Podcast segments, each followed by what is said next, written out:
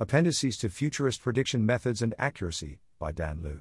Appendix Brief Notes on Superforecasting. Very difficult to predict more than 3 to 5 years out. People generally don't do much better than random.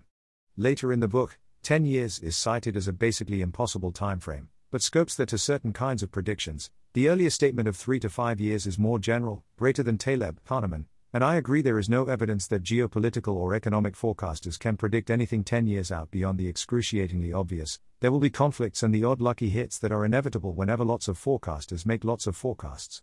These limits on predictability are the predictable results of the butterfly dynamics of nonlinear systems. In my EPJ research, the accuracy of expert predictions declined toward chance 5 years out. And yet, this sort of forecasting is common, even within institutions that should know better. One possibility is that people like Bill Gates are right due to hindsight bias, but that doesn't seem correct. WRT, for example, being at Google making it obvious that mobile was the only way forward circa 2010.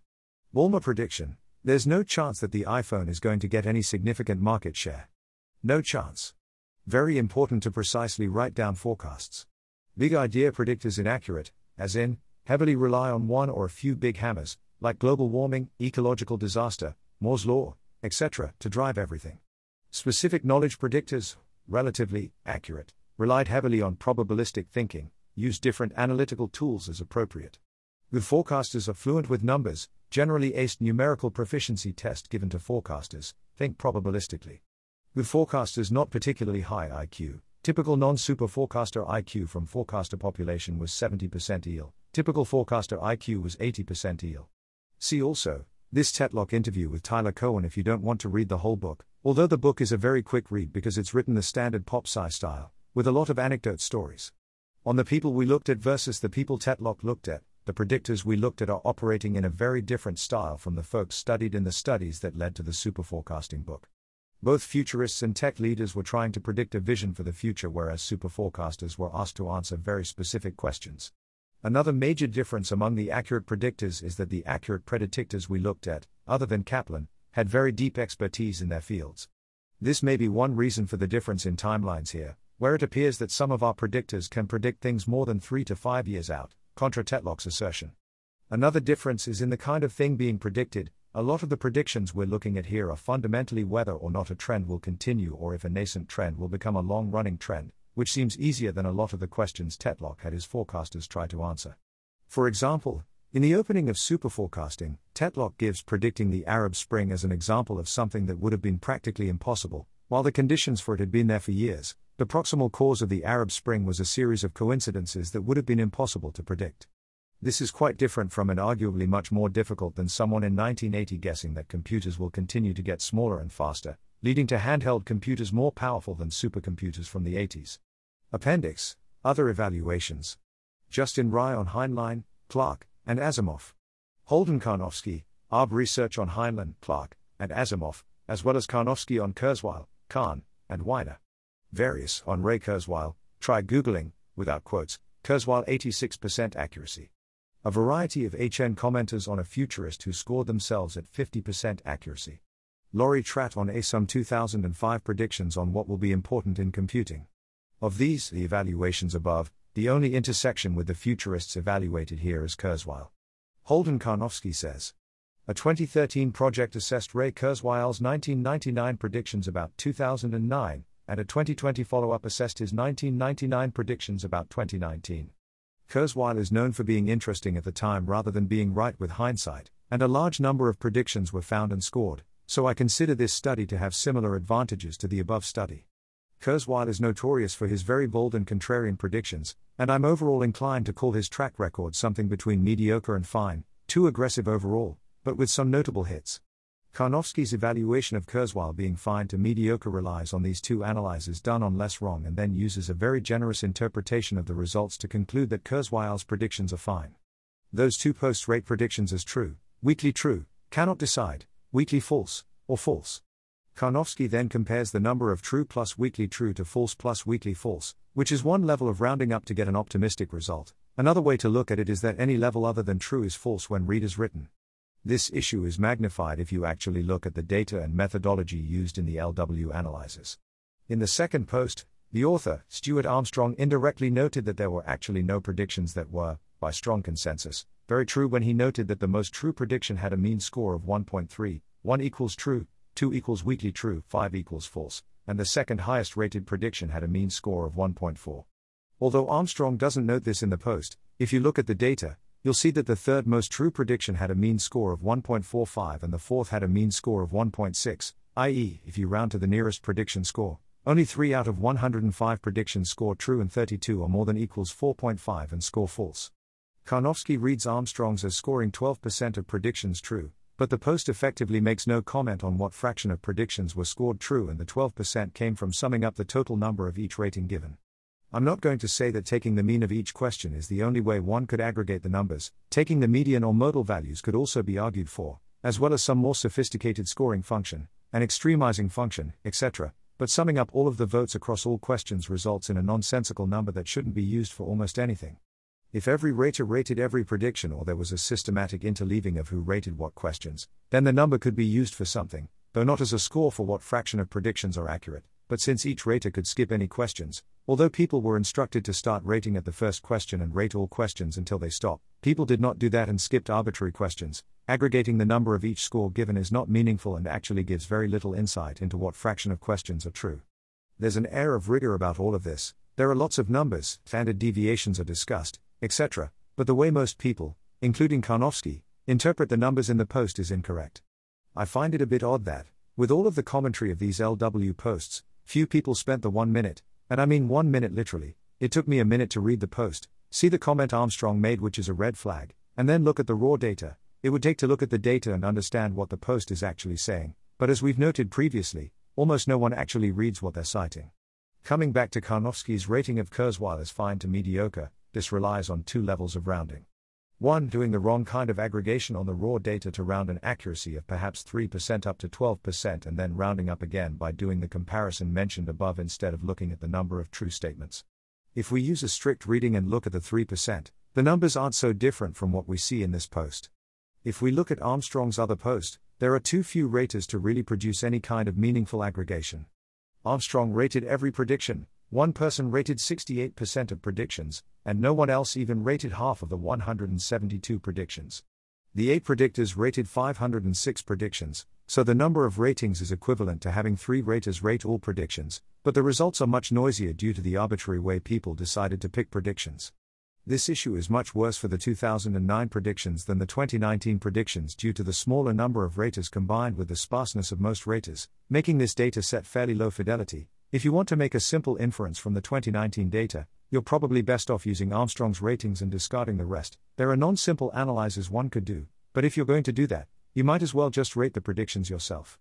Another fundamental issue with the analysis is that it relies on aggregating votes from a population that's heavily drawn from less wrong readers and the associated community. As we discussed here, it's common to see the most upvoted comments in forums like HN, Lobsters, LW, etc., be statements that can clearly be seen to be wrong with no specialized knowledge and a few seconds of thought, and an example is given from LW in the link, so why should an aggregation of votes from the LW community be considered meaningful? I often see people refer to the high level wisdom of crowds idea, but if we look at the specific statements endorsed by online crowds, we can see that these crowds are often not so wise. In the ARB research evaluation, discussed below, they get around this problem by checking reviewing answers themselves and also offering a bounty for incorrectly graded predictions, which is one way to deal with having untrustworthy raters, but Armstrong's work has no mitigation for this issue.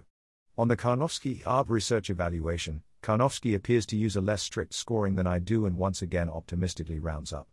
The ARB research report scores each question as unambiguously wrong, ambiguous or near miss, or unambiguously right, but Karnofsky's scoring removes the ambiguous and near miss results, whereas my scoring only removes the ambiguous results, the idea being that a near miss is still a miss.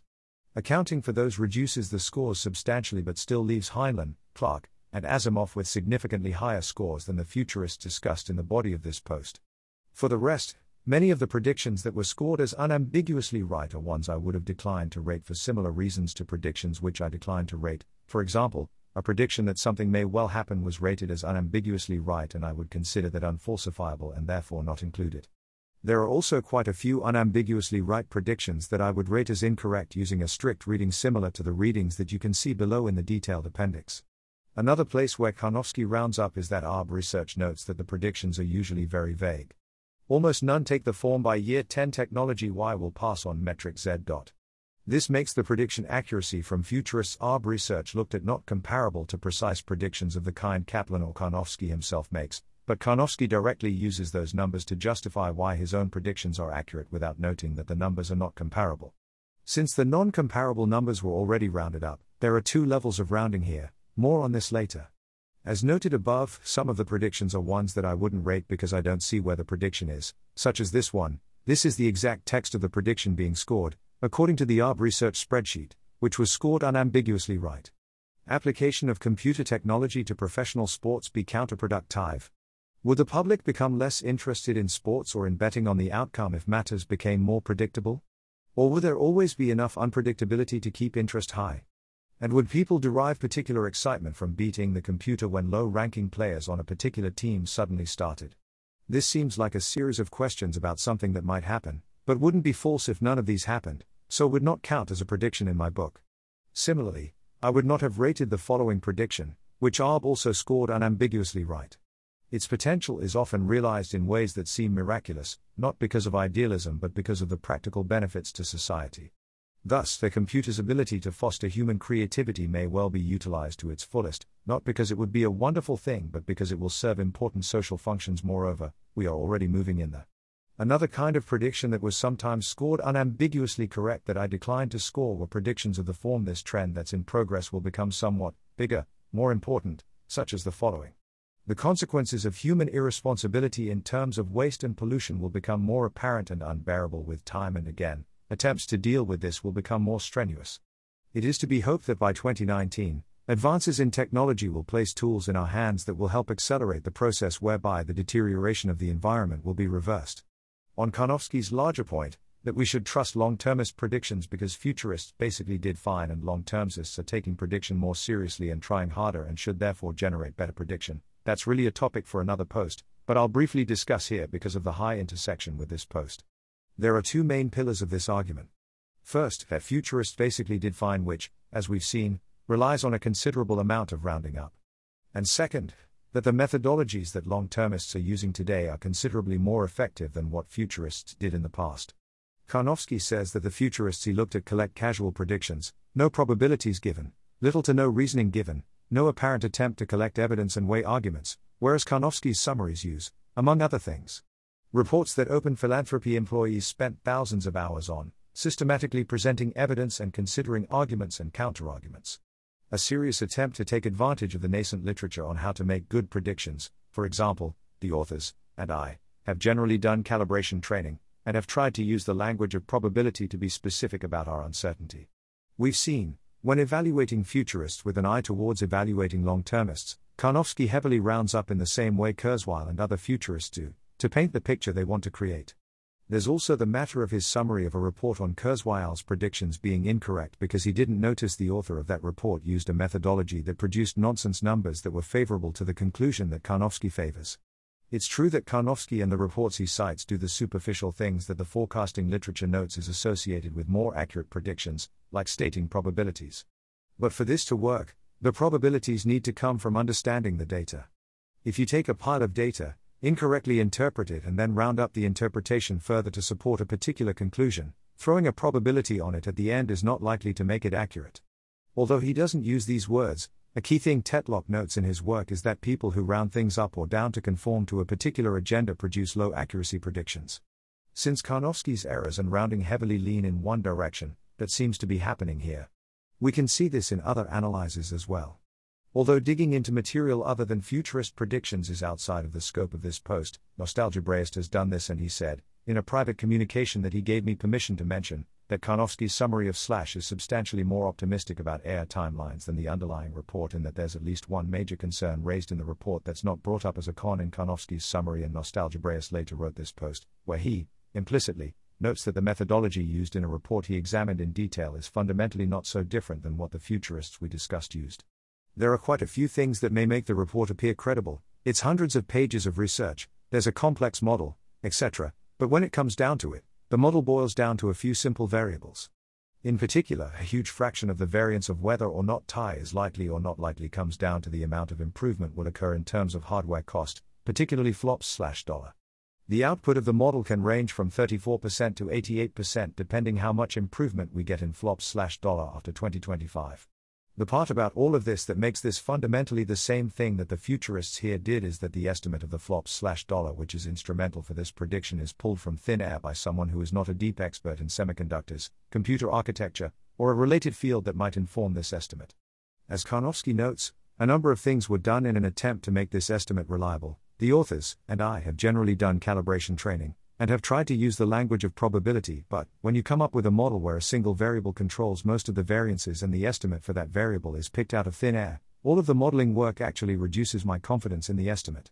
If you say that based on your intuition, you think there's some significant probability of TAI by 2100, 10% or 50% or 80% or whatever number you want, I'd say that sounds plausible, why not? Things are improving quickly and may continue to do so, but wouldn't place any particular faith in the estimate. If you build a model where the output hinges on a relatively small number of variables and then say that there's an 80% chance, based a critical variable out of thin air, should that estimate be more or less confidence inspiring than the estimate based solely on intuition? I don't think the answer should be that output is higher confidence. The direct guess of 80% is at least honest about its uncertainty. In the model based case, since the model doesn't propagate uncertainties and the choice of a high but uncertain number can cause the model to output a fairly certain number, like 88%, there's a disconnect between the actual uncertainty produced by the model and the probability estimate. At one point, in summarizing the report, Karnofsky says, I consider the evolution analysis to be very conservative, because machine learning is capable of much faster progress than the sort of trial and error associated with natural selection. Even if one believes in something along the lines of human brains reason in unique ways, unmatched and unmatchable by a modern day AI, it seems that whatever is unique about human brains should be rediscoverable if one is able to essentially rerun the whole history of natural selection. And even this very conservative analysis estimates a approximately 50% chance of transformative AI by 2100. But it seems very strong to call this a very conservative estimate when the estimate implicitly relies on future flops slash dollar improvement staying above some arbitrary, unsupported, Threshold. In the appendix of the report itself, it's estimated that there will be a 6 order of magnitude, OOM, improvement and that a 4 OOM improvement would be considered conservative. But why should we expect that 6 OOM is the amount of headroom left for hardware improvement and 4 OOM is some kind of conservative goal that we'll very likely reach? Given how instrumental these estimates are to the output of the model, there's a sense in which the uncertainty of the final estimate has to be at least as large as the uncertainty of these estimates multiplied by their impact on the model, but that can't be the case here given the lack of evidence or justification for these inputs to the model. More generally, the whole methodology is backwards. If you have deep knowledge of a topic, then it can be valuable to put a number down to convey the certainty of your knowledge to other people, and if you don't have deep knowledge but are trying to understand an area, then it can be valuable to state your uncertainties so that you know when you're just guessing. But here we have a fairly confidently stated estimate. Nostalgebraist notes that Karnofsky says Bio Anchors estimates a greater than 10% chance of transformative AI by 2036, approximately 50% chance by 2055, and an approximately 80% chance by 2100. That's based off of a model that's nonsense that relies on a variable that's picked out of thin air. Naming a high probability after the fact and then naming a lower number and saying that's conservative when it's based on this kind of modeling is just window dressing. Back to other evaluators, on Justin Rye's evaluations, I would grade the predictions as written and therefore more strictly than he did and would end up with lower scores. For the predictors we looked at in this document who mostly or nearly exclusively give similar predictions, I declined to give them anything like a precise numerical score. To be clear, I think there's value in trying to score vague predictions and near misses, but that's a different thing than this document did, so the scores aren't directly comparable. A number of people have said that predictions by people who make bold predictions, the way Kurzweil does, are actually pretty good. After all, if someone makes a lot of bold predictions and they're all off by 10 years, that person will have useful insights even if they lose all their bets and get taken to the cleaners in prediction markets. However, that doesn't mean that someone who makes bold predictions should always get credit for making bold predictions. For example, in Kurzweil's case, 7% accuracy might not be bad if he uniformly predicted really bold stuff like unbounded lifespan by 2011. However, it only applies if the hits and misses are both bold predictions, which was not the case in the sampled set of predictions for Kurzweil here. For Kurzweil's predictions evaluated in this document, Kurzweil's correct predictions tended to be very boring. For example, there will be no giant economic collapse that stops economic growth. Cochlear implants will be in widespread use in 2019, predicted in 1999, etc. The former is a Caplan esque bet against people who were making wild predictions that there would be severe or total economic collapse. There's value in bets like that, but it's also not surprising when such a bet is successful. For the latter, data I could quickly find on cochlear implant rates showed that implant rates slowly linearly increased from the time Kurzweil made the bet until 2019. I would call that a correct prediction, but the prediction is basically just betting that nothing drastically drops cochlear implant rates, making that another Caplan esque safe bet and not a bet that relies on Kurzweil's ideas about the law of accelerating growth that his wild bets rely on. If someone makes 40 boring bets of which 7 are right and another person makes 40 boring bets and 22 wild bets and 7 of their boring bets and 0 of their wild bets are right, these are arbitrary numbers as I didn't attempt to classify Kurzweil's bets as wild or not other than the 7 that were scored as correct. Do you give the latter person credit for having a pretty decent accuracy given how wild their bets were? I would say no.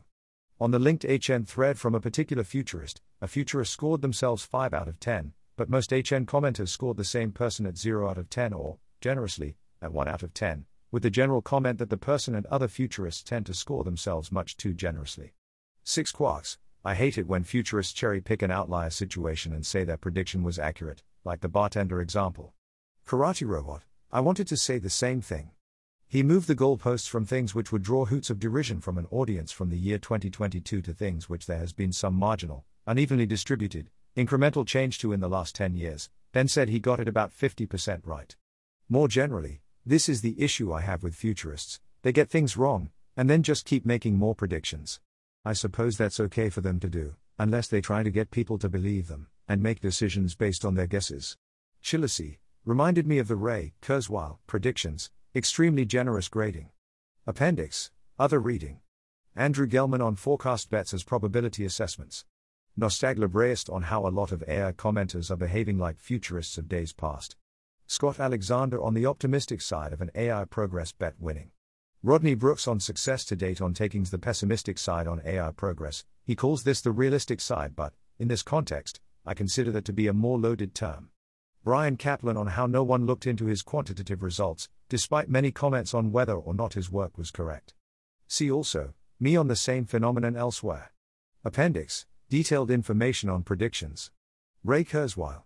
459 for rated predictions. If you feel like the ones I didn't include that one could arguably include should count, then 762. This list comes from Wikipedia's bulleted list of Kurzweil's predictions at the time Peter Diamandis, Kurzweil's co-founder for Singularity cited it to bolster the claim that Kurzweil has an 86% prediction accuracy rate. Off the top of my head, this misses quite a few predictions that Kurzweil made, such as life expectancy being over 100 by 2019 and 120 by 2029, prediction made in 1999, and unbounded, life expectancy increasing at one year per year, by 2011, prediction made in 2001, that a computer would beat the top human in chess by 2000, prediction made in 1990. It's likely that Kurzweil's accuracy rate would change somewhat if we surveyed all of his predictions, but it seems extremely implausible for the rate to hit 86% and, more broadly, Looking at Kurzweil's vision of what the world would be like, it also seems impossible that we live in a world that's generally close to Kurzweil's imagined future. 1985. Voice activated typewriter, speechwriter by 1985, founded a company to build this in 1982. No. Not true in any meaningful sense. Speech to text with deep learning, circa 2013, was accurate enough that it could be used, with major corrections, on a computer, but it would have been hopeless for a typewriter. Early 2000s, Wikipedia notes that this is listed before 2010 in Kurzweil's chronology, so this should be significantly before 2010 unless the book is very poorly organized. Translating telephones allow people to speak to each other in different languages. No. Today, this works poorly and translations are comically bad, but can sort of work in a help a tourist get around sort of way with deep learning, but was basically hopeless in 2010. Machines designed to transcribe speech into computer text allow deaf people to understand spoken words. No. Per above, very poor in 2010. Exoskeletal, robotic leg prostheses allow the paraplegic to walk. No. Maybe some prototype existed, but this still isn't meaningfully deployed in 2022. Telephone calls are routinely screened by intelligent answering machines that ask questions to determine the call's nature and priority. Definitely not in 2010. This arguably exists in 2022, Although I think it would be a stretch to call phone trees intelligent since they generally get confused if you don't do the keyword matching they're looking for. Cybernetic chauffeurs can drive cars for humans and can be retrofitted into existing cars. They work by communicating with other vehicles and with sensors embedded along the roads. No. Early 21st century, Wikipedia notes that this is listed before 2010 in Kurzweil's chronology, so this should be significantly before 2010 unless the book is very poorly organized. The classroom is dominated by computers. Intelligent courseware that can tailor itself to each student by recognizing their strengths and weaknesses. Media technology allows students to manipulate and interact with virtual depictions of the systems and personalities they are studying. No. If you really want to make a stretch argument, you could say this about 2022, but I'd still say no for 2022. A small number of highly skilled people dominates the entire production sector.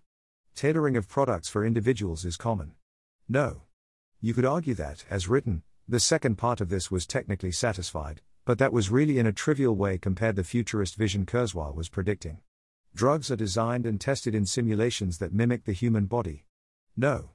Blind people navigate and read text using machines that can visually recognize features of their environment. Not in 2010. Deep learning unlocked some of this later, though, and continues to improve. 2010. PCs are capable of answering queries by accessing information wirelessly via the Internet. Yes. 2009. Most books will be read on screens rather than paper. No. Most texts will be created using speech recognition technology. No. Intelligent roads and driverless cars will be in use, mostly on highways. No. People use personal computers the size of rings, pins, credit cards, and books. No. One of these was true, books, but the prediction is an and and not an or. Personal worn computers provide monitoring of body functions, automated identity, and directions for navigation. No. Arguably true with things like a Garmin band some athletes wear around the chest for heart rate, but not true when the whole statement is taken into account or in the spirit of the prediction. Cables are disappearing. Computer peripheries use wireless communication. No. Even in 2022, cables generally haven't come close to disappearing, and, unfortunately, wireless peripherals generally work poorly. Gary Bernhardt, Ben Kuhn, etc. People can talk to their computer to give commands. Yes. I would say this one is actually a no in spirit if you look at Kurzweil's futurist vision, but it was technically true that this was possible in 2009, although it worked quite poorly. Computer displays built into eyeglasses for augmented reality are used. No. You can argue that someone, somewhere, was using these, but pilots were using head mounted displays in 1999, so it's nonsensical to argue that limited uses like that constitute a successful prediction of the future. Computers can recognize their owner's face from a picture or video. No. Three dimensional chips are commonly used. No. Sound producing speakers are being replaced with very small chip based devices that can place high resolution sound anywhere in three dimensional space. No. A $1,000 computer can perform a trillion calculations per second. Undefined. Technically true, but using peak ops to measure computer performance is generally considered too silly to do by people who know much about computers. In this case, for this to merely be a bad benchmark and not worthless, the kind of calculation would have to be defined. There is increasing interest in massively parallel neural nets, genetic algorithms, and other forms of chaotic or complexity theory computing. No. There was a huge uptick in interest in neural nets in 2012 due to the AlexNet paper, but note that this prediction is an and would have been untrue even in the OR form in 2009. Research has been initiated on reverse engineering the brain through both destructive and non invasive scans. Undefined. Very vague and could easily argue this either way. Autonomous nano engineered machines have been demonstrated and include their own computational controls. Unknown, to me. I don't really care to try to look this one up since the accuracy rate of these predictions is so low that whether or not this one is accurate doesn't matter and I don't know where I'd look this one up. 2019. The computational capacity of a $4,000 computing device, in 1999 dollars, is approximately equal to the computational capability of the human brain, 20 quadrillion calculations per second. Undefined. For above prediction on computational power, raw ops per second is basically meaningless. The summed computational powers of all computers is comparable to the total brain power of the human race. Undefined. First, you need a non stupid metric to compare these by. Computers are embedded everywhere in the environment, inside of furniture, jewelry, walls, clothing, etc. No. There are small computers, but this is arguing they're ubiquitously inside common household items, which they're not. People experience 3D virtual reality through glasses and contact lenses that beam images directly to their retinas, retinal display. Coupled with an auditory source, headphones, users can remotely communicate with other people and access the internet. No. These special glasses and contact lenses can deliver augmented reality and virtual reality in three different ways. First, they can project heads up displays, HUDs, across the user's field of vision, superimposing images that stay in place in the environment regardless of the user's perspective or orientation. Second, virtual objects or people could be rendered in fixed locations by the glasses, so when the user's eyes look elsewhere, the objects appear to stay in their places. Third, the devices could block out the real world entirely and fully immerse the user in a virtual reality environment. No. You need different devices for these use cases and for the HUD use case. The field of view is small and images do not stay in place regardless of the user's perspective or orientation. People communicate with their computers via two way speech and gestures instead of with keyboards. Furthermore, most of this interaction occurs through computerized assistants with different personalities that the user can select or customize. Dealing with computers thus becomes more and more like dealing with a human being. No. Some people sometimes do this, but I'd say this implies with instead that speech and gestures have replaced keyboards, which they have not. Most business transactions or information inquiries involve dealing with a simulated person. No. Most people own more than one PC, though the concept of what a computer is has changed considerably. Computers are no longer limited in design to laptops or CPUs contained in a large box connected to a monitor. Instead, devices with computer capabilities come in all sorts of unexpected shapes and sizes. No, if you literally use the definition of most people and consider a PC to be a general purpose computing device, which a smartphone arguably is, but probably yes for people at, say, 90% ill wealth and above in the US or other high SES countries. Cables connecting computers and peripherals have almost completely disappeared. No. Rotating computer hard drives are no longer used. No. Three dimensional nanotube lattices are the dominant computing substrate. No.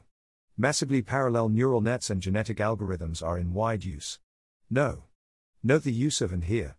Destructive scans of the brain and non invasive brain scans have allowed scientists to understand the brain much better. The algorithms that allow the relatively small genetic code of the brain to construct a much more complex organ are being transferred into computer neural nets. No. Pinhead sized cameras are everywhere. No. Nanotechnology is more capable and is in use for specialized applications, yet it has not yet made it into the mainstream. Nano-engineered machines begin to be used in manufacturing. Unknown, to me. I don't really care to try to look this one up since the accuracy rate of these predictions is so low that whether or not this one is accurate doesn't matter and I don't know where I'd look this one up. Thin, lightweight, handheld displays with very high resolutions are the preferred means for viewing documents. The aforementioned computer eyeglasses and contact lenses are also used for this same purpose, and all download the information wirelessly. No. Ironically, a lot of people prefer things like Kindles for viewing documents, but they're quite low resolution. A 2019 Kindle has a resolution of 800 by 600. Many people still prefer paper for viewing documents for a variety of reasons. Computers have made paper books and documents almost completely obsolete. No. Most learning is accomplished through intelligent, adaptive courseware presented by computer simulated teachers. In the learning process, human adults fill the counselor and mentor roles instead of being academic instructors. These assistants are often not physically present and help students remotely. Students still learn together and socialize, though this is often done remotely via computers. No. All students have access to computers. No. True in some places, though. Most human workers spend the majority of their time acquiring new skills and knowledge. No. Blind people wear special glasses that interpret the real world for them through speech. Sighted people also use these glasses to amplify their own abilities. Retinal and neural implants also exist, but are in limited use because they are less useful. No. Deaf people use special glasses that convert speech into text or signs, and music into images or tactile sensations. Cochlear and other implants are also widely used. Yes. I think this is actually a no in terms of whether or not Kurzweil's vision was realized, but these are possible and it isn't the case that no one was using these. I'm bundling the cochlear implant prediction in here because it's so boring. It was arguably already true when the prediction was made in 1999 and reaching the usage rate it did in 2019 basically just continued slow linear growth of implant rate, i.e., people not rejecting the idea of cochlear implants outright and or something else superseding cochlear implants. People with spinal cord injuries can walk and climb steps using computer controlled nerve stimulation and exoskeletal robotic walkers. No. Computers are also found inside of some humans in the form of cybernetic implants. These are most commonly used by disabled people to regain normal physical faculties. For example, retinal implants allow the blind to see, and spinal implants coupled with mechanical legs allow the paralyzed to walk. No, at least not at the ubiquity implied by Kurzweil's vision. Language translating machines are of much higher quality, and are routinely used in conversations. Yes, but mostly because this prediction is basically meaningless. Language translation was of a much higher quality in 2019 than 1999. Effective language technologies, natural language processing, speech recognition, speech synthesis, exist. Yes, although arguable. Access to the internet is completely wireless and provided by wearable or implanted computers. No. People are able to wirelessly access the internet at all times from almost anywhere. No. This might feel true inside a big city, but is obviously untrue even on a road trip that stays on the US interstate highway system, and becomes even less true if you drive away from the interstate, and less true once again if you go to places that can't be driven to. Devices that deliver sensations to the skin surface of their users, for example tight body suits and gloves, are also sometimes used in virtual reality to complete the experience. Virtual sex, in which two people are able to have sex with each other through virtual reality, or in which a human can have sex with a simulated partner that only exists on a computer, becomes a reality. Just as visual and auditory virtual reality have come of age, haptic technology has fully matured and is completely convincing, yet requires the user to enter a VR booth. It is commonly used for computer sex and remote medical examinations. It is the preferred sexual medium since it is safe and enhances the experience. No. Worldwide economic growth has continued. There has not been a global economic collapse. Yes. The vast majority of business interactions occur between humans and simulated retailers, or between a human's virtual personal assistant and a simulated retailer. No. Depends on what simulated retailers means here. In conjunction with how Kurzweil talks about simulations, VR, haptic devices that are fully immersive, etc., I'd say this is a no. Household robots are ubiquitous and reliable. No. Computers do most of the vehicle driving, humans are in fact prohibited from driving on highways unassisted. Furthermore, when humans do take over the wheel, the onboard computer system constantly monitors their actions and takes control whenever the human drives recklessly. As a result, there are very few transportation accidents. No. Most roads now have automated driving systems, networks of monitoring and communication devices that allow computer controlled automobiles to safely navigate. No. Prototype personal flying vehicles using microflaps exist. They are also primarily computer controlled. Unknown, to me. I don't really care to try to look this one up since the accuracy rate of these predictions is so low that whether or not this one is accurate doesn't matter, and I don't know where I'd look this one up. Humans are beginning to have deep relationships with automated personalities, which hold some advantages over human partners. The depth of some computer personalities convinces some people that they should be accorded more rights. No. A growing number of humans believe that their computers and the simulated personalities they interact with are intelligent to the point of human level consciousness. Experts dismiss the possibility that any could pass the Turing test. Human robot relationships begin as simulated personalities become more convincing. No. Interaction with virtual personalities becomes a primary interface. No. Depends on what primary interface means here, but I think not given Kurzweil's overall vision. Public places and workplaces are ubiquitously monitored to prevent violence, and all actions are recorded permanently. Personal privacy is a major political issue, and some people protect themselves with unbreakable computer codes. No. True of some public spaces in some countries, but untrue as stated. The basic needs of the underclass are met. No. Not even true when looking at some high SES countries, like the US, let alone the entire world. Virtual artists, creative computers capable of making their own art and music, emerge in all fields of the arts. No. Maybe arguably technically true, but I think not even close in spirit in 2019. The list above only uses the bulleted predictions from Wikipedia under the section that has per timeframe sections. If you pull in other ones from the same page that could be evaluated, which includes predictions like nanotechnology based flying cars would be available by 2026, this doesn't hugely change the accuracy rate, and actually can't due to the relatively small number of other predictions. Jacques Fresco. The foreword to Fresco's book gives a pretty good idea of what to expect from Fresco's predictions. Looking Forward is an imaginative and fascinating book in which the authors take you on a journey into the culture and technology of the 21st century. After an introductory section that discusses the things that shape your future, you will explore the whys and wherefores of the unfamiliar, alarming, but exciting world of a hundred years from now. You will see this society through the eyes of Scott and Hella, a couple of the next century. Their living quarters are equipped with a cybernator, a seemingly magical computer device, but one that is based on scientific principles now known. It regulates sleeping hours, communications throughout the world, an incredible underwater living complex, and even the daily caloric intake of the young couple. They are in their 40s but can expect to live 200 years. The world that Scott and Hella live in is a world that has achieved full weather control, has developed a finger sized computer that is implanted in the brain of every baby at birth, and the babies are scientifically incubated. The women of the 21st century need not go through the pains of childbirth, and that has perfected genetic manipulation that allows the human race to be improved by means of science. Economically, the world is utopian by our standards. Jobs, wages, and money have long since been phased out. Nothing has a price tag, and personal possessions are not needed. Nationalism has been surpassed, and total disarmament has been achieved, educational technology has made schools and teachers obsolete. The children learn by doing, and are independent in this friendly world by the time they are five. The chief source of this greater society is the Correlation Center, Corcen, a gigantic complex of computers that serves but never enslaves mankind. Corcen regulates production, communication, transportation, and all other burdensome and monotonous tasks of the past. This frees men and women to achieve creative, challenging experiences rather than empty lives of meaningless leisure. Obviously, this book is speculative, but it is soundly based upon scientific developments that are now known. As mentioned above, Fresco makes the claim that it's possible to predict the future, and to do so, one should start with the values people will have in the future. Many predictions are about the 21st century, so can arguably be defended as still potentially accurate, although the way the book talks about the stark divide between the 20th century and the 21st century, we should have already seen the changes mentioned in the book since we're no longer in the 20th century and the book makes no reference to a long period of transition in between.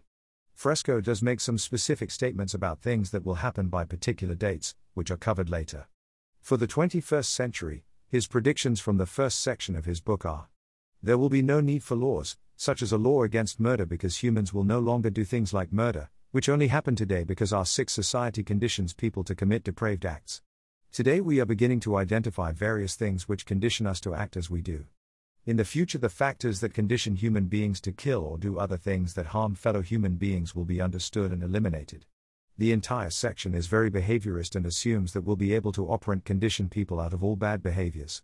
Increased understanding of human nature will lead to total freedom, including no individual desire for conformity, total economic abundance, which will lead to the end of competitiveness, acquisitiveness, thriftiness, etc. Total freedom from disease. Deeper feelings of love and friendship to an extent that cannot be understood by those who live in the 20th century world of scarcity. Total lack of guilt about sex.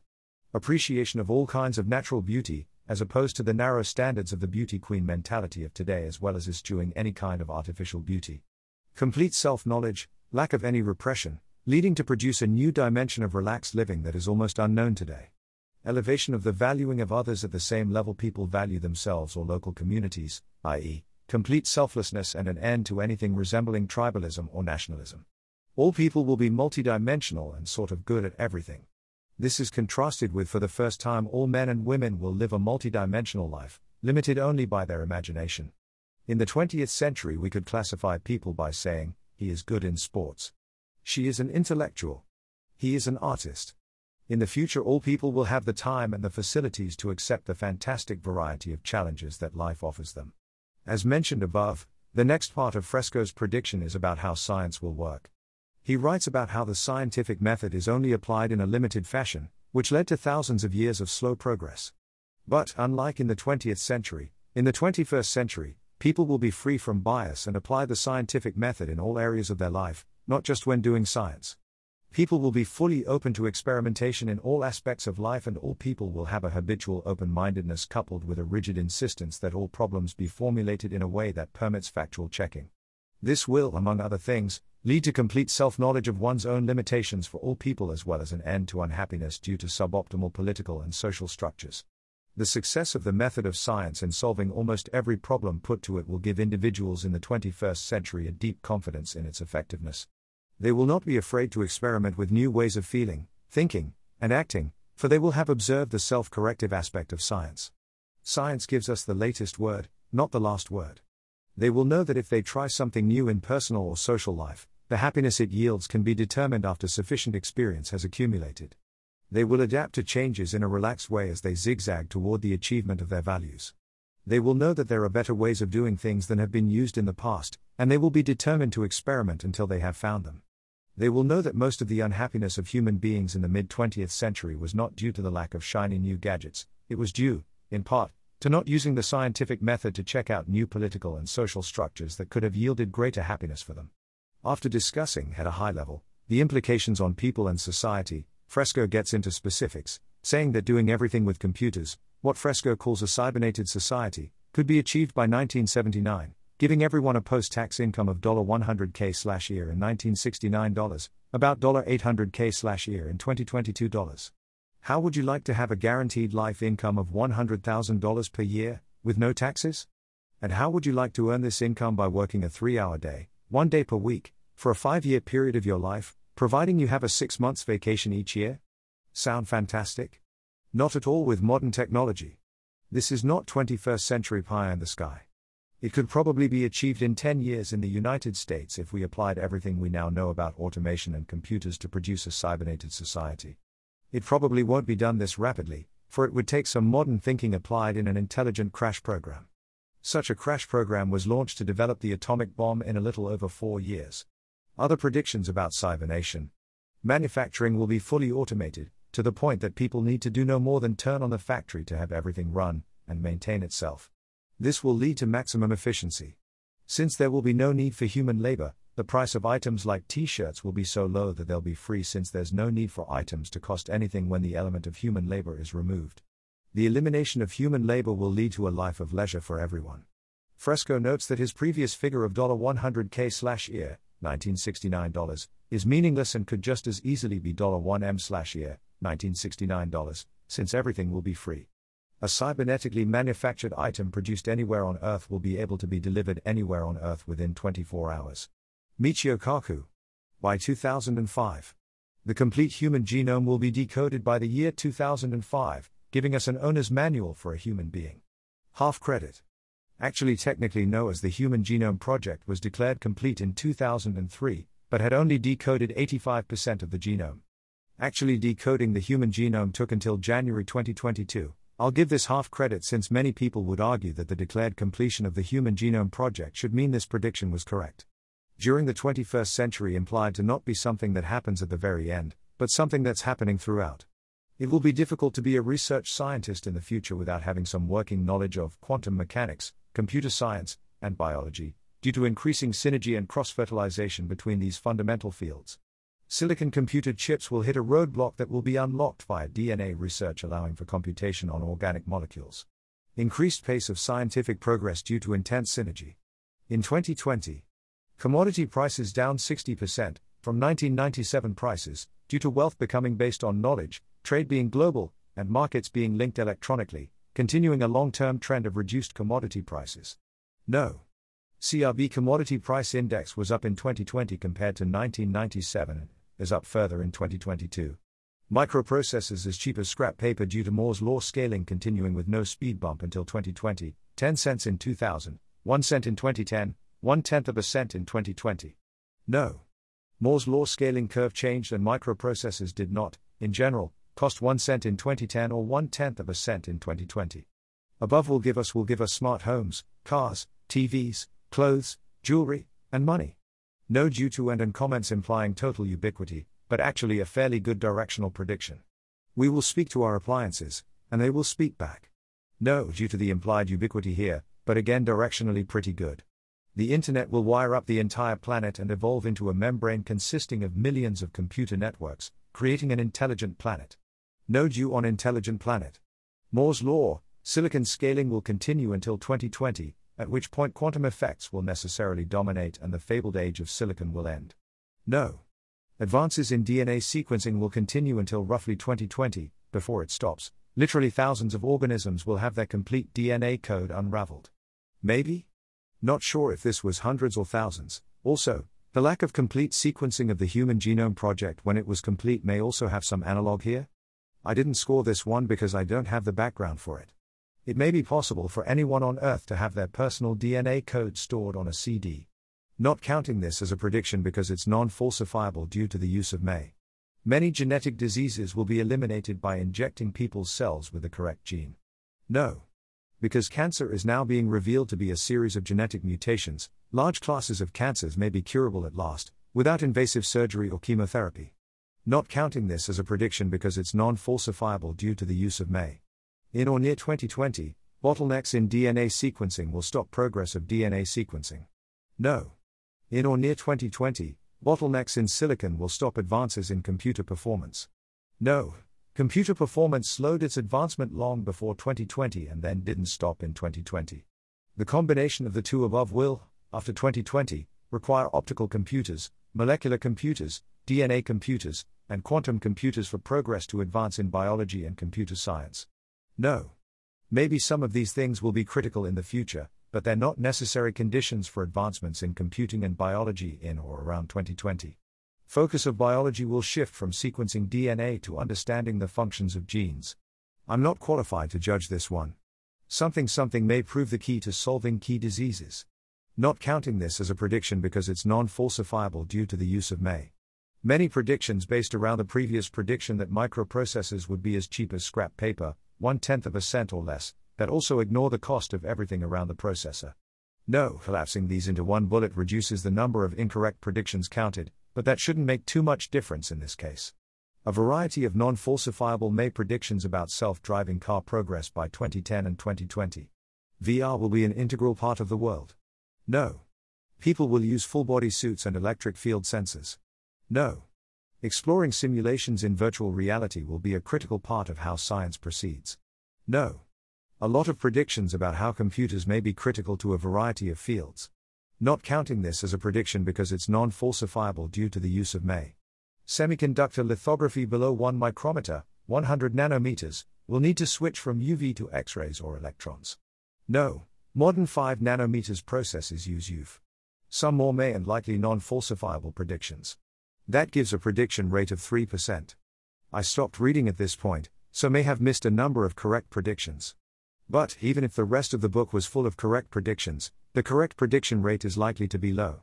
There were also a variety of predictions that I didn't include because they were statements that were true in the present. For example, if the dirt road of the internet is made up of copper wires, then the paved information highway will probably be made of laser fiber optics. Lasers are the perfect quantum device, an instrument which creates beams of coherent light, light beams which vibrate in exact synchronization with each other. This exotic form of light, which does not occur naturally in the universe, is made possible by manipulating the electrons making quantum jumps between orbits within an atom. This doesn't seem like much of a prediction since, when the book was written, the information highway already used a lot of fiber.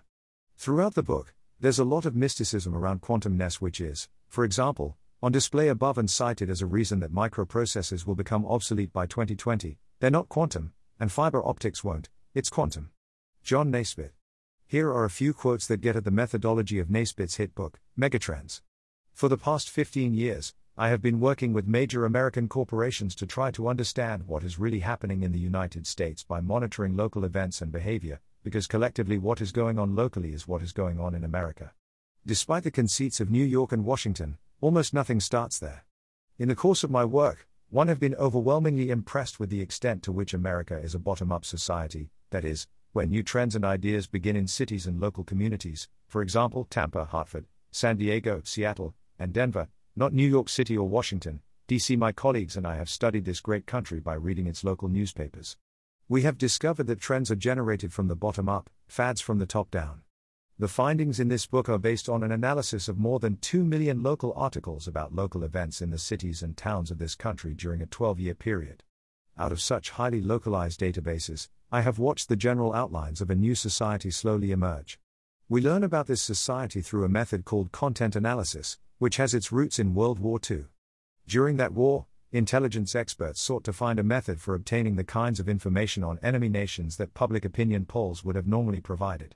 Under the leadership of Paul Lazarsfeld and Harold Lasswell, later to become well known communication theorists, it was decided that we would do an analysis of the content of the German newspapers, which we could get, although some days after publication.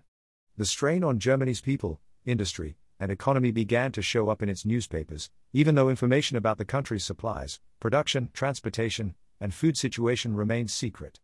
Over time, it was possible to piece together what was going on in Germany and to figure out whether conditions were improving or deteriorating by carefully tracking local stories about factory openings, closings, and production targets, about train arrivals, departures, and delays, and so on.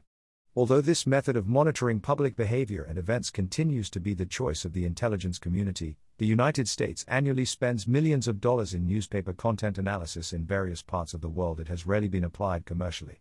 In fact, the Naisbitt Group is the first, and presently the only, organization to utilize this approach in analyzing our society.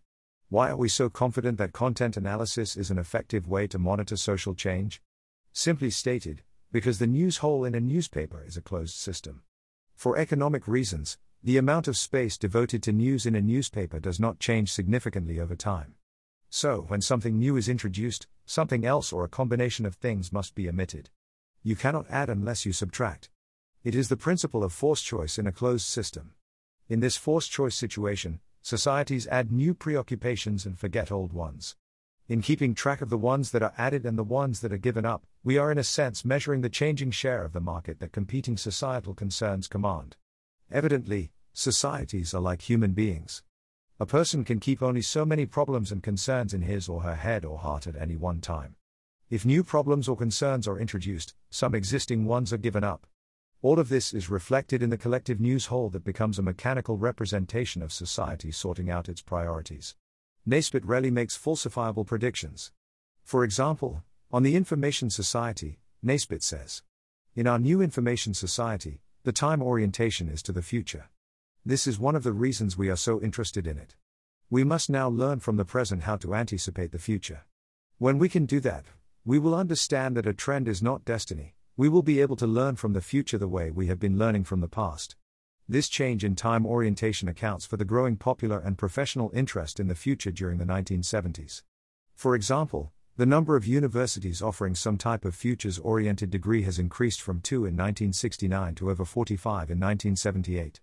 Membership in the World Future Society grew from 200 in 1967 to well over 30,000 in 1982, and the number of popular and professional periodicals devoted to understanding or studying the future has dramatically increased from 12 in 1965 to more than 122 in 1978.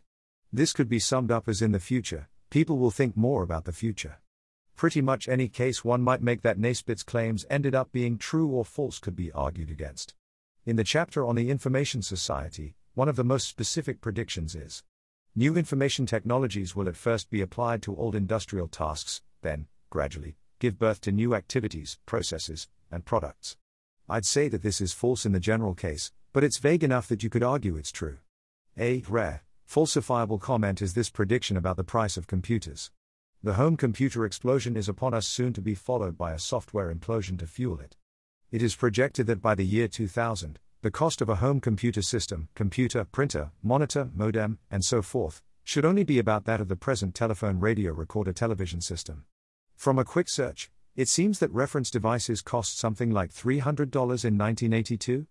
That would be $535 in 2000, which wasn't really a reasonable price for a computer as well as the peripherals mentioned and implied by and so forth.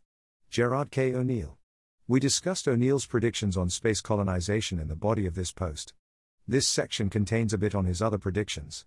On computers, O'Neill says that in 2081 any major central computer will have rapid access to at least 100 million million words of memory, the number 1 followed by 14 zeros.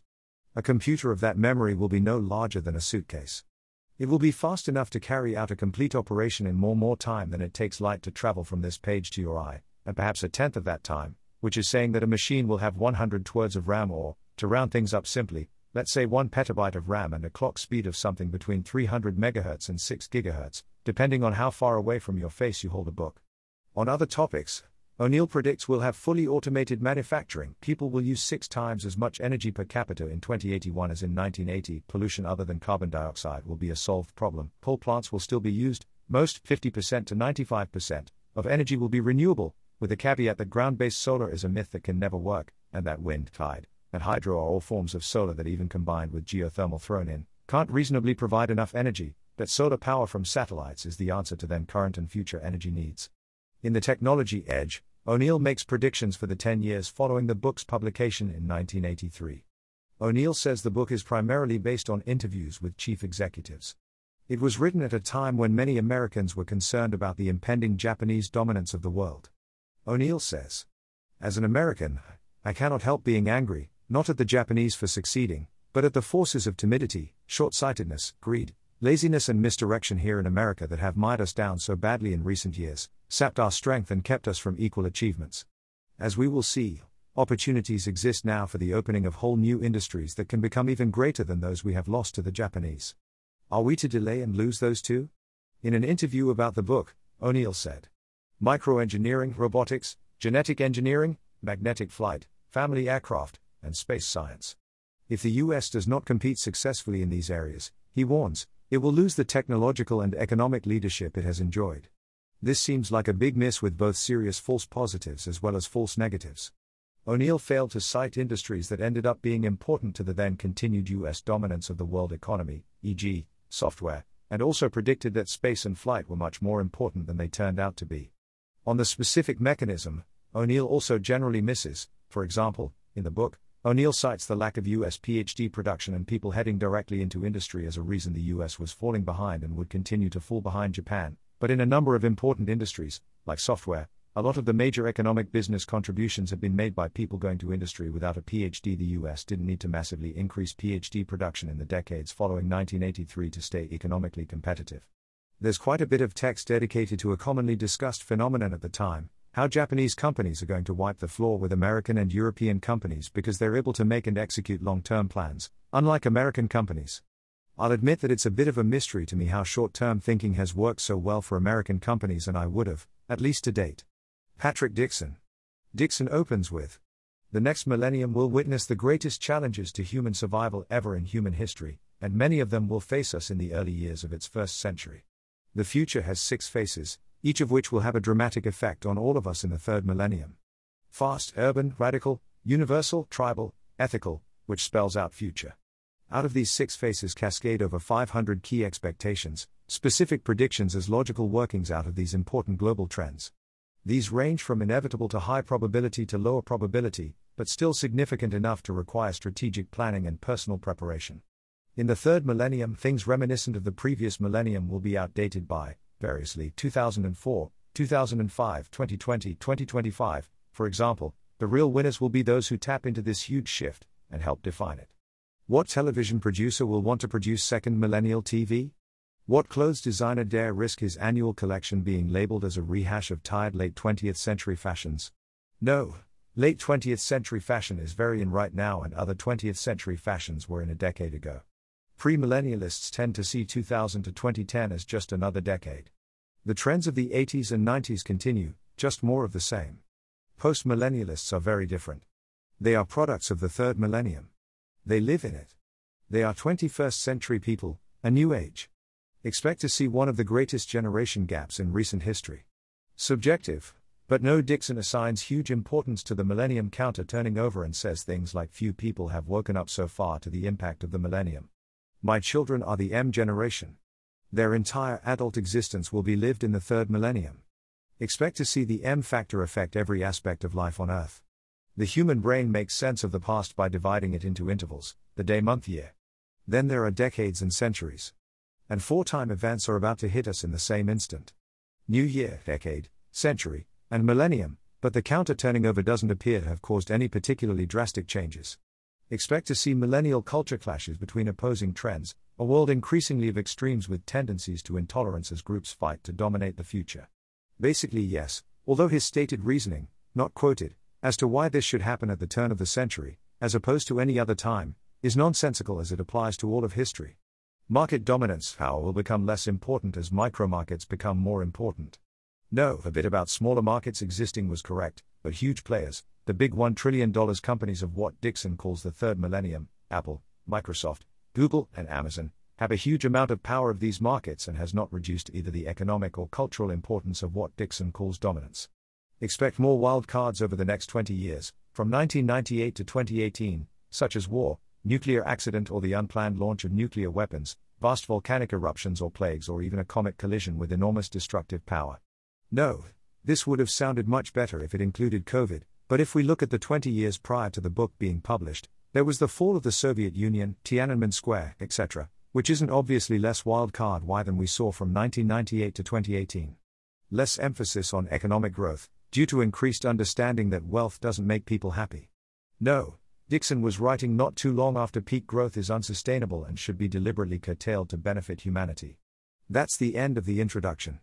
Some of these predictions are arguably too early to call since, in places, Dixon writes as if FutureWise is about the entire third millennia, but Dixon also notes that drastic changes are expected in the first years and decades of the 21st century, and these generally have not come to pass, both the specific cases where Dixon calls out particular timelines or in the cases where Dixon doesn't name a particular timeline.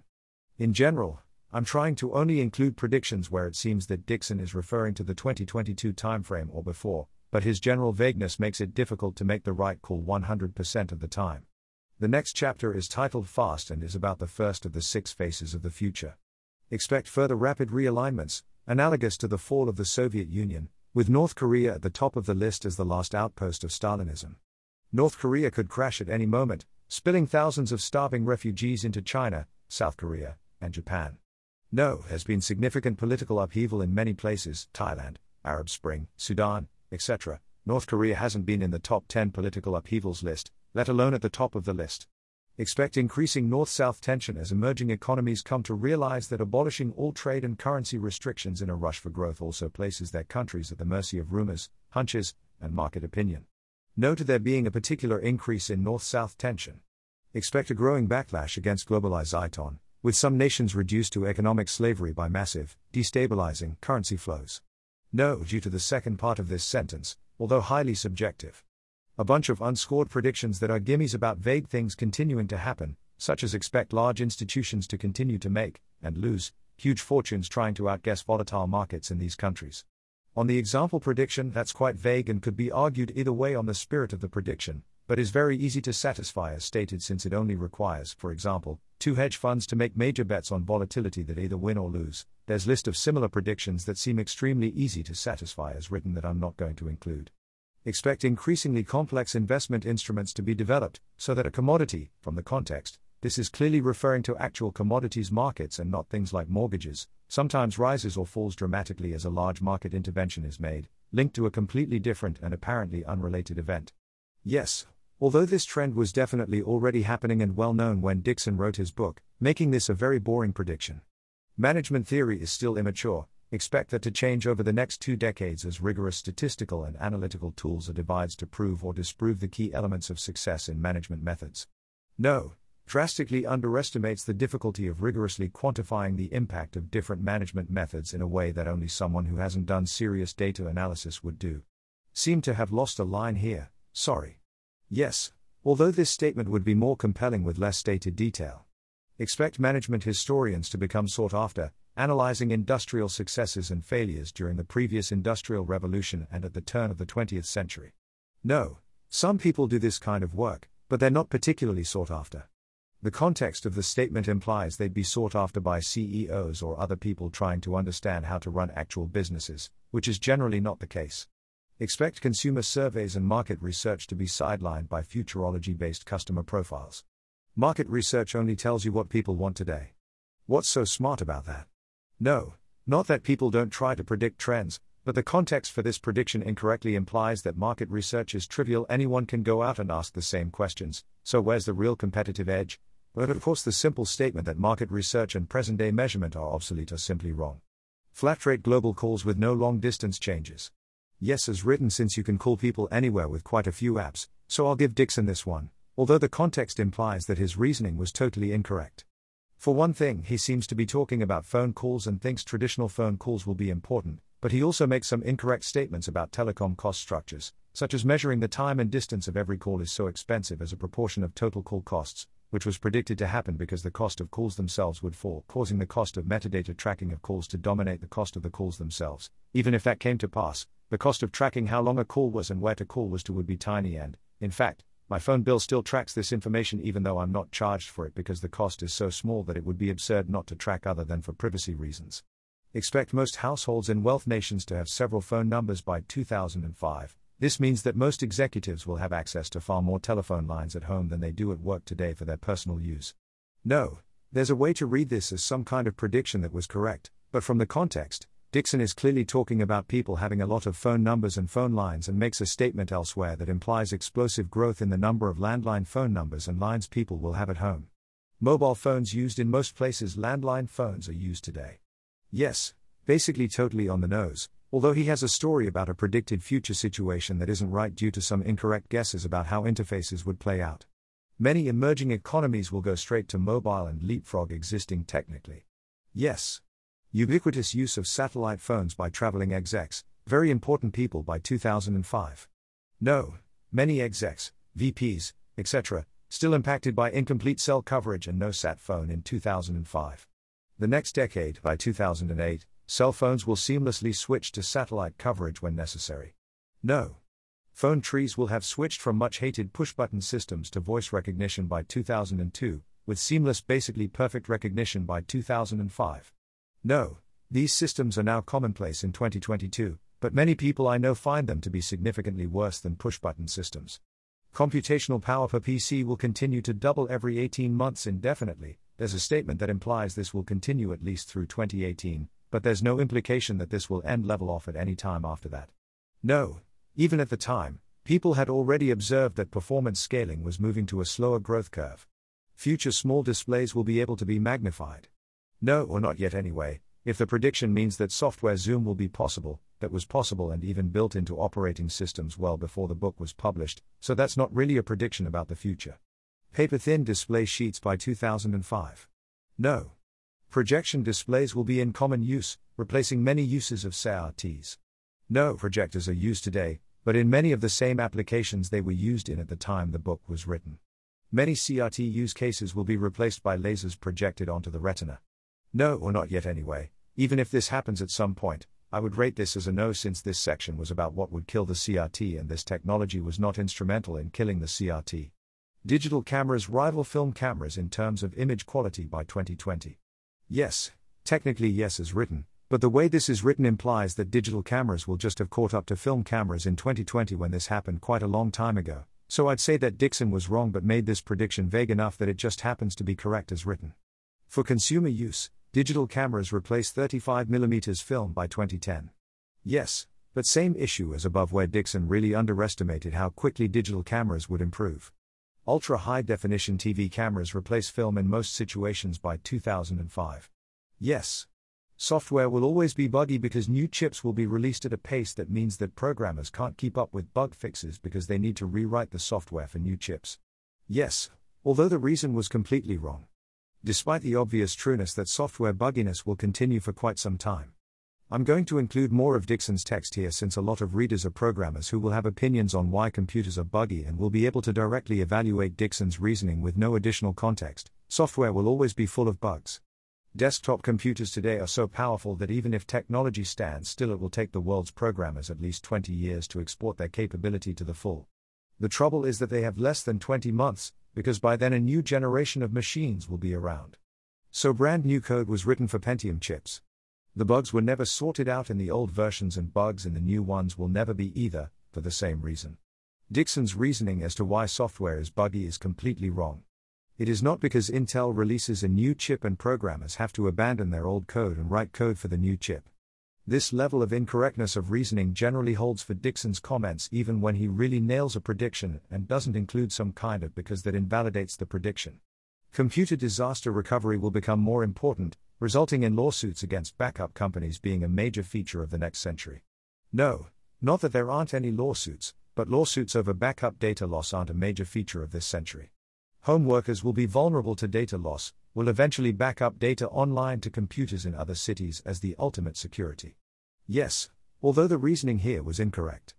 Dixon concluded this due to the ratio of hard disk sizes, greater than equals 2 GB, to floppy disk sizes, less than equals 2 megabytes, which caused him to conclude that local backups are impossible, would take more than 1,000 floppy disks, but even at the time Dixon was writing, cheap, large, portable disks were available, zip drives, etc., and tape backups were possible. Much greater expenditure on antivirus software, with monthly updates of antivirus software, and antivirus companies creating viruses to force people to buy antivirus software. No, MS basically obsoleted commercial antivirus software for what was, by far, the largest platform where users bought antivirus software by providing it for free with Windows. Corp spend on antivirus software is still significant and increases as Core own more computers, but consumer spend dropping drastically seems opposed to what Dixon was predicting. New free zones or semi states will be created to bypass online sales tax, and countries will retaliate against ISPs that provide content served from these tax havens. No. Sex industry will be a major driver of internet technologies and technology in general for the next 30 years, up through 2028. No, porn was a major driver of internet technology up to the mid 90s by virtue of being a huge fraction of internet commerce, but this was already changing when Dixon was writing the book, IRC, MP3 surpassed sex as the top internet search term in 1999, and the non sex internet economy dwarfs the sex internet economy, so sex sites are no longer major drivers of tech innovation. For example, YouTube's infra drives cutting edge work in a way that Pornhub's infra has no need to. The internet will end income tax as we know it by 2020 because transactions will be untraceable. No. By 2020, sales and property taxes will have replaced income tax due to the above. No. All new homes in Western countries will be intelligent in 2010, which includes things like the washing machine automatically calling a repair person to get repaired when it has a problem, etc. No, I've lived in multiple post 2010 builds and none of them have been intelligent. Pervasive networking via power outlets by 2005, allowing you to plug into any power outlet in every building anywhere in the world to get networking. No. PC or console as smart home brains by one of the above timelines. No. Power line networking eliminates other network technologies in the home. No. No more ordering of food by 2000. Scanner in rubbish bin will detect when food is used up and automatically order food. No. Nonsensical idea, even if such scanners were reliable and ubiquitous, since the system would only know what food was used, not what food the person wants in the future. World will be dominated by the largest telecom companies. No, Dixon's idea was that the importance of the internet and networks would mean that telecom companies would dominate the world, an argument analogous to when people say software companies must grow in importance because software will grow in importance. Instead, telecom became a commodity. Power companies will compete with telecoms and high voltage lines will carry major long haul traffic by 2001. No. Internet will replace the telephone. Yes. Mobile phone costs drop so rapidly that they're free by 2000. No, arguably yes, because some cell phone providers were providing phones free with contract at one point, but once total costs were added up, these weren't cheaper than non contract phones where those were available. Phones with direct retinal displays and voice recognition very soon, prototypes already exist. No. The end of books, replaced by digital books with more than a hundred paper thin electronic pages. Just load the text you want, settle back and enjoy. No, display technology isn't there, and it's unclear why something like a Kindle should have Dixon's proposed design instead of just having a one page display. Cheap printing causes print on demand in the home to also be force in the end of books. No, a very trendy idea in the 90s, either in the home or at local, though.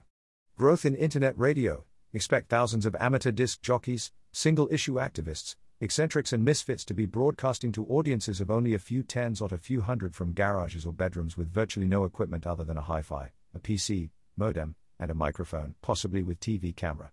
No, drastically underestimated how many people would broadcast and or stream. Mainstream TV companies will lose prime time viewership. Not scoring this prediction because it's an extremely boring prediction, as Dixon notes, in the book, this had already started happening years before he wrote the book. By 2010, Doctors will de facto be required to defer to computers for diagnoses because computer diagnoses will be so much better than human diagnoses that the legal liability for overruling the computer with human judgment will be prohibitive. No. Surgeons will be judged on how many people die during operations, which will cause surgeons to avoid operating on patients with likely poor outcomes. No. Increased education, several graduate or postgraduate courses in a lifetime. No. Paper credentials devalued, replaced by emphasis on skills not created by studying books. No. Governments set stricter targets for literacy, education, etc. No, or at least not in general for serious targets that are intended to be met. Many lawsuits from people who received poor education. No. Return to single sex schools, at least regionally in some areas. No. Complete rethink about punishment and education, with the recognition that a no touch policy isn't working, by 2005. No. Collapse of black white integration in schooling in U.S. cities. No. College libraries become irrelevant. No, or no more so than when the book was written, anyway. Ubiquitous video phones and video phone usage by 2005. No. Dense multimedia and VR experiences in grocery stores. No. General consolidation of retails, except for corner shops, which will survive as car use restrictions being to bite, circa 2010 or so. No. Blanket loyalty programs are grocery stores replaced by customized per person programs. No. VR dominates arcades and theme parks by 2010. No. All complex prototyping, for manufacturing, done in VR by 2000. No. Rapid prototyping from VR images. No. Pervasive use of voice recognition will cause open offices to get redesigned by 2002. No. Speech recognition to have replaced typing to the extent that typing is considered obsolete and inefficient by 2008, except in cases where silence is necessary. No. Accurate handwriting recognition will exist but become irrelevant by 2008, obsoleted by speech recognition. No. Traditional banking wiped out by the internet. No. Millions of people will buy and sell directly to and from each other via online marketplaces. Not counting this because eBay alone already had 2 million users when the book was published. Traditional brokerage services will become less important over time. More trading will happen via cheap or discount brokerages, online. Yes, but an extremely boring prediction that was already coming to pass when the book was written. Pervasive corporate espionage, an increase over prior eras, made possible by bugs becoming smaller and easier to palace, etc. No? Hard to judge this one, though. Pervasive internal corporate surveillance, microphones and hidden cameras everywhere, including the homes of employees, to fight corporate espionage. No. Retina scans commonly used to verify identity. No. Full self driving cars, networked with each other, etc. No, or not yet anyway. Cars physically linked together to form trains on the road. No. Widespread tagging of humans with identity chips by 2010. No. This marks the end of the fast chapter. From having skimmed the rest of the book, the hit rate isn't really high later, nor is the style of reasoning any different, so I'm going to avoid doing a prediction by prediction grading. Instead, I'll just mention a few highlights, some quite accurate, but mostly not, not included in the prediction accuracy rate since I didn't ensure consistent or random sampling. Extremely limited water supply by 2020, with widespread water metering, recycling of used bathwater, etc. Water so limited that major nations have conflicts over water, and water is a major foreign policy instrument by 2010. Waterless cleaning of fabrics, etc., by 2025. Return to classic pop Christian American family and cultural values, increased stigmatization of single parent households, etc., by 2020. Major prohibition movement against smoking, drinking, psychedelic drugs, etc. Increased risk of major disease epidemics due to higher global population and increased mobility. Due to increasing tribalism, most new wealth created by companies with less than equals 20 employees, of which greater than equals 75% are family owned or controlled and started with family money. Increased global free trade. Death of old economics allow for, for example, low unemployment with no inflationary pressure due to combination of globalization pushing down wages and computerization causing productivity increases. Travel will have virtually no friction by 2000 due to increased automation. You'll be able to buy a plane ticket online, Go to the airport, where a scanner will scan you as you walk through security without delay. You'll even be able to skip the ticket buying process and just walk directly onto a plane, at which point a system will scan an embedded smart card in your watch or skin will allow the system to seamlessly deduct the payment from your bank account. End of left right politics and rise of single issue politics and parties, presumably referring to US politics here. Environmentalism, the single biggest political issue. Destruction of ozone layer causes people to avoid sun, vacations in sunny areas and beaches no longer popular. Very accurate weather predictions by 2008, due to newly collected data allowing accurate forecasting. Nuclear power dead, with zero or close to zero active reactors by 2030. Increased concern over damage, cancer from electromagnetic fields. Noise cancelling technology wipes out unpleasant noise in cars and homes. Widespread market for human cloning, with people often raising a genetic clone of themselves instead of conceiving traditionally have the capability to design custom viruses, plagues that target particular organs or racial groups by 2010. Comprehensive reform of U.S. legal system to reduce, eliminate spurious lawsuits by 2010. Major growth of religions, particularly Islam and Christianity. Globally, as well as in the U.S., where the importance of Christianity will give rise to things like the Christian Democratic Party and an increasing number of Christian schools. The Internet helps guarantee freedom against authoritarian regimes, which can censor newspapers, radio, and TV, but not the Internet. Total globalization will cause a new world religion to be created which doesn't come from old ideas and will market itself as dogmatic, exclusive, and superior to old religions. New World Order with international laws and international courts, international trade impossible otherwise. Cyberspace has its own governance, with a cyber government and calls for democracy where each email address gets a vote. Nation level governance over cyberspace cannot and will not last, nor will any other benevolent dictatorship of non elected, unrepresentative authority. Overall accuracy 879 equals 10%. Toffler. Intro to Future Shock. Another reservation has to do with the verb will. No serious futurist deals in predictions. These are left for television oracles and newspaper astrologers. Yet to enter every appropriate qualification in a book of this kind would be to bury the reader under an avalanche of maybes.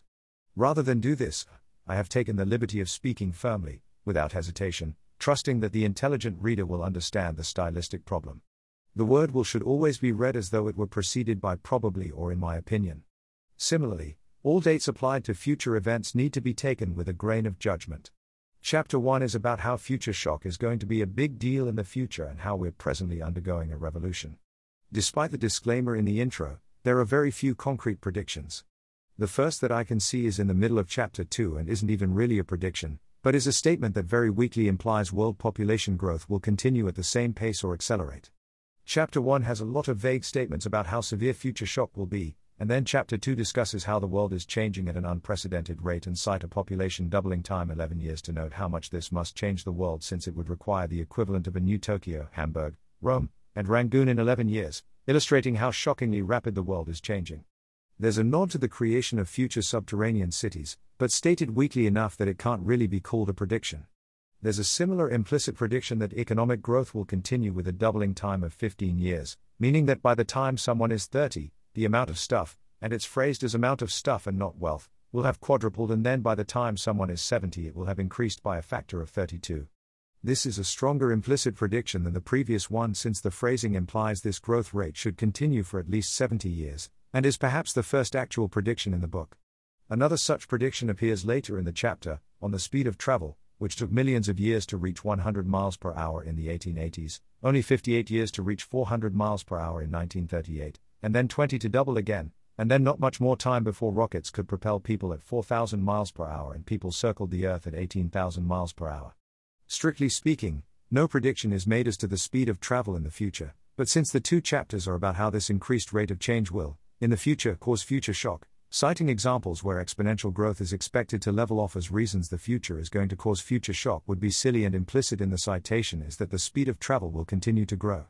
Toffler then goes on to cite a series of examples where, at previous times in history, the time between having an idea and applying the idea was large, shrinking as we get closer to the present, where it's very low because we have, with the passage of time, invented all sorts of social devices to hasten the process. Through chapter 4, Toffler continued to avoid making concrete, specific predictions, but also implied that buildings would be more temporary and, in the United States specifically, there would be an increase in tearing down old buildings, for example, 10 year old apartment buildings, to build new ones because new buildings would be so much better than old ones that it wouldn't make sense to live in old buildings, and that schools will move to using temporary buildings that are quickly dismantled after they're no longer necessary, perhaps often using geodesic domes. Also, a general increase in modularity, which parts of buildings being swapped out to allow more rapid changes during the short, 25 year life of a modern building. Another implied prediction is that everything will be rented instead of owned, with specific examples cited of cars and homes, with an extremely rapid growth in the rate of car rentership over ownership continuing through the 70s and the then near future. Through Chapter 5, Toffler continued to avoid making specific predictions, but very strongly implies that the amount of travel people will do for mundane tasks such as committing will hugely increase, making location essentially irrelevant. As with previous implied predictions, this is based on a very rapid increase in what Toffler views as a trend and is implicitly a prediction of the then very near future, citing people who commute 50k miles in a year and 120 miles in a day and citing stats showing that miles traveled have been increasing. When it comes to an actual prediction, Toffler makes the vague comment among those I have characterized as the people of the future, commuting, traveling, and regularly relocating one's family have become second nature. Which, if read very strictly, not technically not a prediction about the future, although it can be implied that people in the future will commute and travel much more. In a similar implicit prediction, Toffler implies that, In the future, corporations will order highly skilled workers to move to whatever location most benefits the corporation and they'll have no choice but to obey if they want to have a career. In Chapter 6, in a rare concrete prediction, Toffler writes When asked what do you do? The overall pattern of his work life, trend in terms of his trajectory. Some obsolete example job types that Toffler presents are machine operator, sales clerk, and computer programmer. Implicit in this section is that career changes will be so rapid and so frequent that the concept of being a computer programmer will be meaningless in the future. It's also implied that the half life of knowledge will be so short in the future that people will no longer accumulate useful knowledge over the course of their career in the future, and people, especially in management, shouldn't expect to move up with age and may be expected to move down with age as their knowledge becomes obsolete and they end up in simpler jobs. It's also implied that more people will work for temp agencies, replacing what would previously have been full time roles. The book is highly US centric, and, in the book, this is considered positive for workers. It will give people more flexibility, without mentioning any of the downsides, lack of benefits, etc. The chapter has some actual explicit predictions about how people will connect to family and friends, but the predictions are vague enough that it's difficult to say if the prediction has been satisfied or not. In Chapter 7, Toffler says that bureaucracies will be replaced by adhocracies. Where bureaucracies had top down power and put people into well defined roles, in adhocracies, roles will change so frequently that people won't get stuck into defined roles. Toffler notes that a concern some people have about the future is that, since organizations will get larger and more powerful, people will feel like cogs, but this concern is unwarranted because adhocracy will replace bureaucracy. This will also mean an end to top down direction because the rapid pace of innovation in the future won't leave time for any top down decision making, giving workers power. Furthermore, computers will automate all mundane and routine work, leaving no more need for bureaucracy because bureaucracy will only be needed to control large groups of people doing routine work and has no place in non routine work. It's implied that in the next 25 to 50 years, we will participate in the end of bureaucracy. As Toffler was writing in 1970, his timeframe for that prediction is 1995 to 2020. Chapter 8 takes the theme of everything being quicker and turns it to culture. Toffler predicts that celebrities, politicians, thought stars, famous fictional characters, best selling books, pieces of art, knowledge, etc., will all have much shorter careers and or durations of relevance in the future. Also, new, widely used, words will be coined more rapidly than in the past. Chapter 9 takes the theme of everything accelerating and notes that social structures and governments are poised to break down under the pressure of rapid change, as evidenced by unrest in Berlin, New York, Turin, Tokyo, Washington, and Chicago. It's possible this is what Toffler is using to take credit for predicting the fall of the Soviet Union? Under the subheading The New Atlantis, Toffler predicts an intense race to own the bottom of the ocean and the associated marine life there, with entire new industries springing up to process the ocean's output. Aquaculture will be as important as agriculture, new textiles, drugs, etc., will come from the ocean. This will be a new frontier, akin to the American frontier, people will colonize the ocean. Toffler says if all this sounds too far off, it is sobering to note that Dr. Walter L. Robb, a scientist at General Electric has already kept a hamster alive underwater by enclosing it in a box that is, in effect, an artificial gill a synthetic membrane that extracts air from the surrounding water while keeping the water out. Toffler gives the timeline for ocean colonization as long before the arrival of AD 2000 inches. Toffler also predicts control over the weather starting in the 70s, that it is clearly only a matter of years before women are able to birth children without the discomfort of pregnancy. I stopped reading at this point because the chapters all seem very similar to each other, applying the same reasoning to different areas, and the rate of accuracy of predictions didn't seem likely to increase in later chapters.